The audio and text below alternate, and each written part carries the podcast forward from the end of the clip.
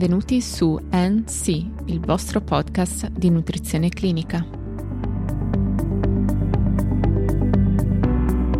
Oggi parleremo della gestione nutrizionale nella malattia diverticolare alla luce delle linee guida NICE sulla diagnosi e gestione di questa patologia pubblicate nel 2019 delle linee guida sull'argomento della Società Europea di Coloprotologia del 2020, oltre che le linee guida della Società Americana di Chirurgia Colorettale sulla diverticolite pubblicate sempre nel 2020 e infine sulle linee guida dell'Associazione Americana di Gastroenterologia sulla diverticolite acuta del 2015.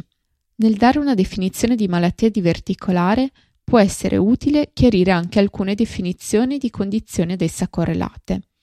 Innanzitutto, per diverticolosi si intende la presenza di almeno un diverticolo nel colon, in assenza di segni e sintomi di malattia.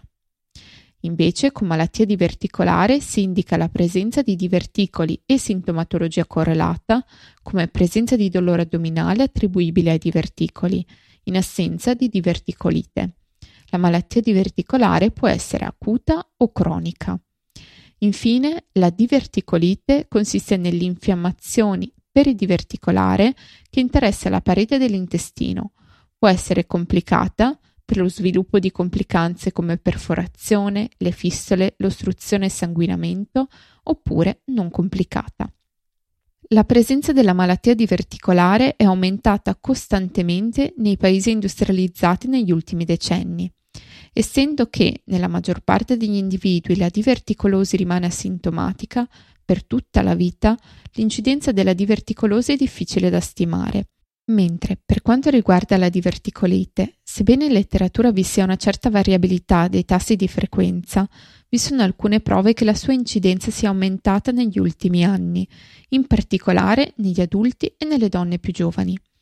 Quasi tutti gli studi si riferiscono al numero di ricoveri ospedalieri e un recente studio italiano ha rilevato un tasso complessivo di 48 ricoveri ospedalieri per malattia diverticolare acuta ogni 100.000 abitanti nel 2015, con un aumento annuo di oltre il 3% dal 2008.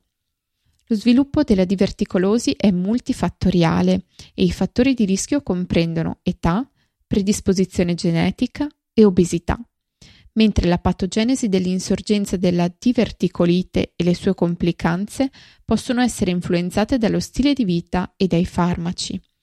Quindi il cibo e lo stile di vita sono tra i fattori di rischio controllabili comunemente discussi in particolare le fibre alimentari. Studi epidemiologici indicano che la fibra alimentare ha un effetto protettivo contro lo sviluppo della diverticolosi e diverticolite. Inoltre, in ampi studi di corte, noci, cereali e mais hanno dimostrato essere protettivi contro lo sviluppo della diverticolite.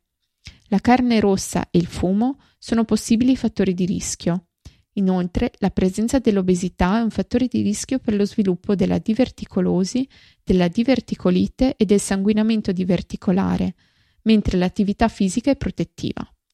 Nelle linee guida della Società Europea di Colonprotologia vengono formulate raccomandazioni sia in merito alla dieta più idonea nella diverticolite acuta, sia di quella per la prevenzione delle recidive.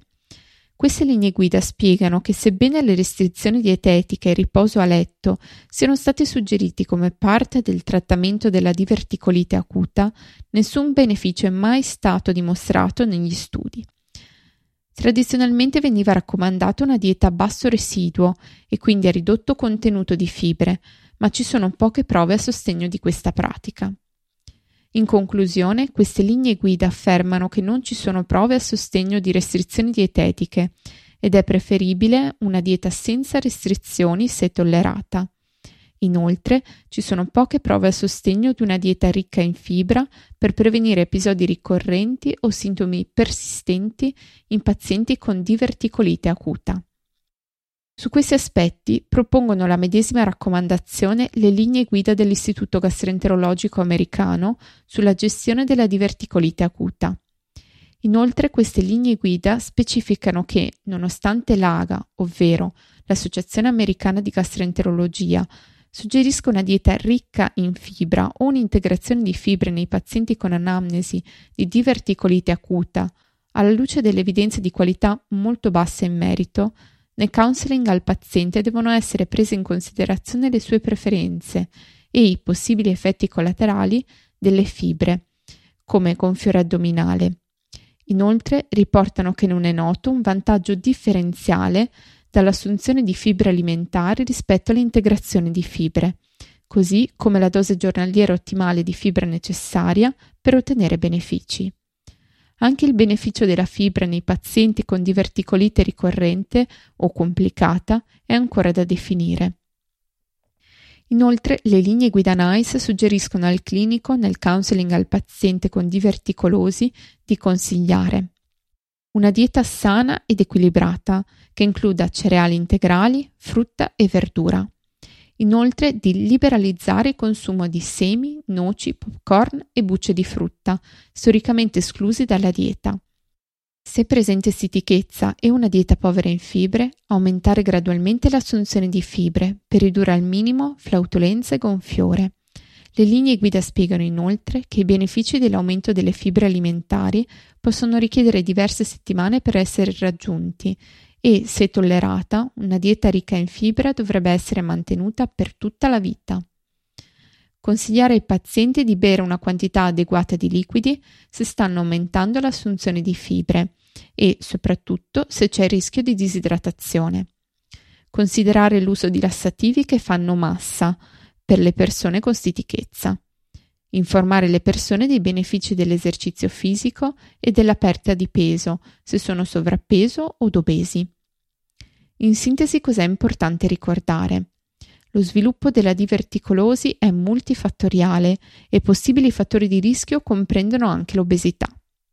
La fibra alimentare sembra avere un effetto protettivo contro lo sviluppo della diverticolosi e della diverticolite. Ci sono poche prove a sostegno di una dieta a basso residuo nella diverticolite acuta e di una dieta ricca in fibra per prevenire le recidive. Nella diverticolosi è importante consigliare di liberalizzare il consumo di semi, noci, popcorn e bucce di frutta, favorire un adeguato apporto idrico, dove la dieta è povera in fibra ed è presente stitichezza, incrementarla gradualmente, favorire la normalizzazione del peso e l'attività fisica. Per oggi è tutto, vi do appuntamento alla prossima puntata. Ricordo che nelle note della puntata sono disponibili le fonti citate. Per qualsiasi informazione potete contattarmi all'indirizzo email info-ncpodcast.net.